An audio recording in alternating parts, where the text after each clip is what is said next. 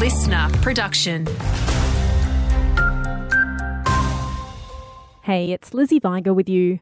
Keep talking and sharing. The director of Leave a Light On believes that's the best way we can help bring resolution to the families of missing people. 22 year old Talis Arthur, a Mount Isa local, disappeared in December 2022 and has not been seen or heard from since. Susie Ratcliffe, whose sister has been missing for 50 years, says even when answers are found, it's still incredibly tough. Closure you never you never get because when some questions are answered, there's a whole new set of questions that arrives.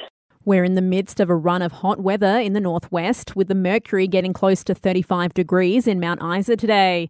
The UV rating will also be climbing to extreme, prompting a reminder to be vigilant around sun exposure. Emma Glastonbury from SunSmart says it's important we're putting on sunscreen and seeking shade. Over the summer, the UV levels will reach extreme across the state and even on cooler and cloudy days. So it's really important to cover up using all five forms of sun protection. The issue of youth crime is set to dominate discussions at Premier Stephen Miles' first parliamentary sitting today.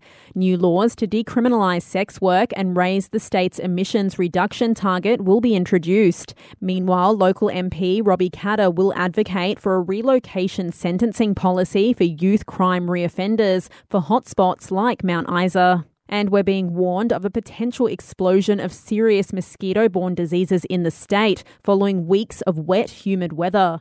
Last year, there were just under 700 cases of Ross River virus recorded in Queensland. Angela Ray from CQ Health's Public Health Unit says it only takes one bite for disease to spread wear loose fitting clothes during sunrise, sunset times, try and remove any potential breeding sites from their homes, and to make sure that they use a good mosquito spray when they are outside.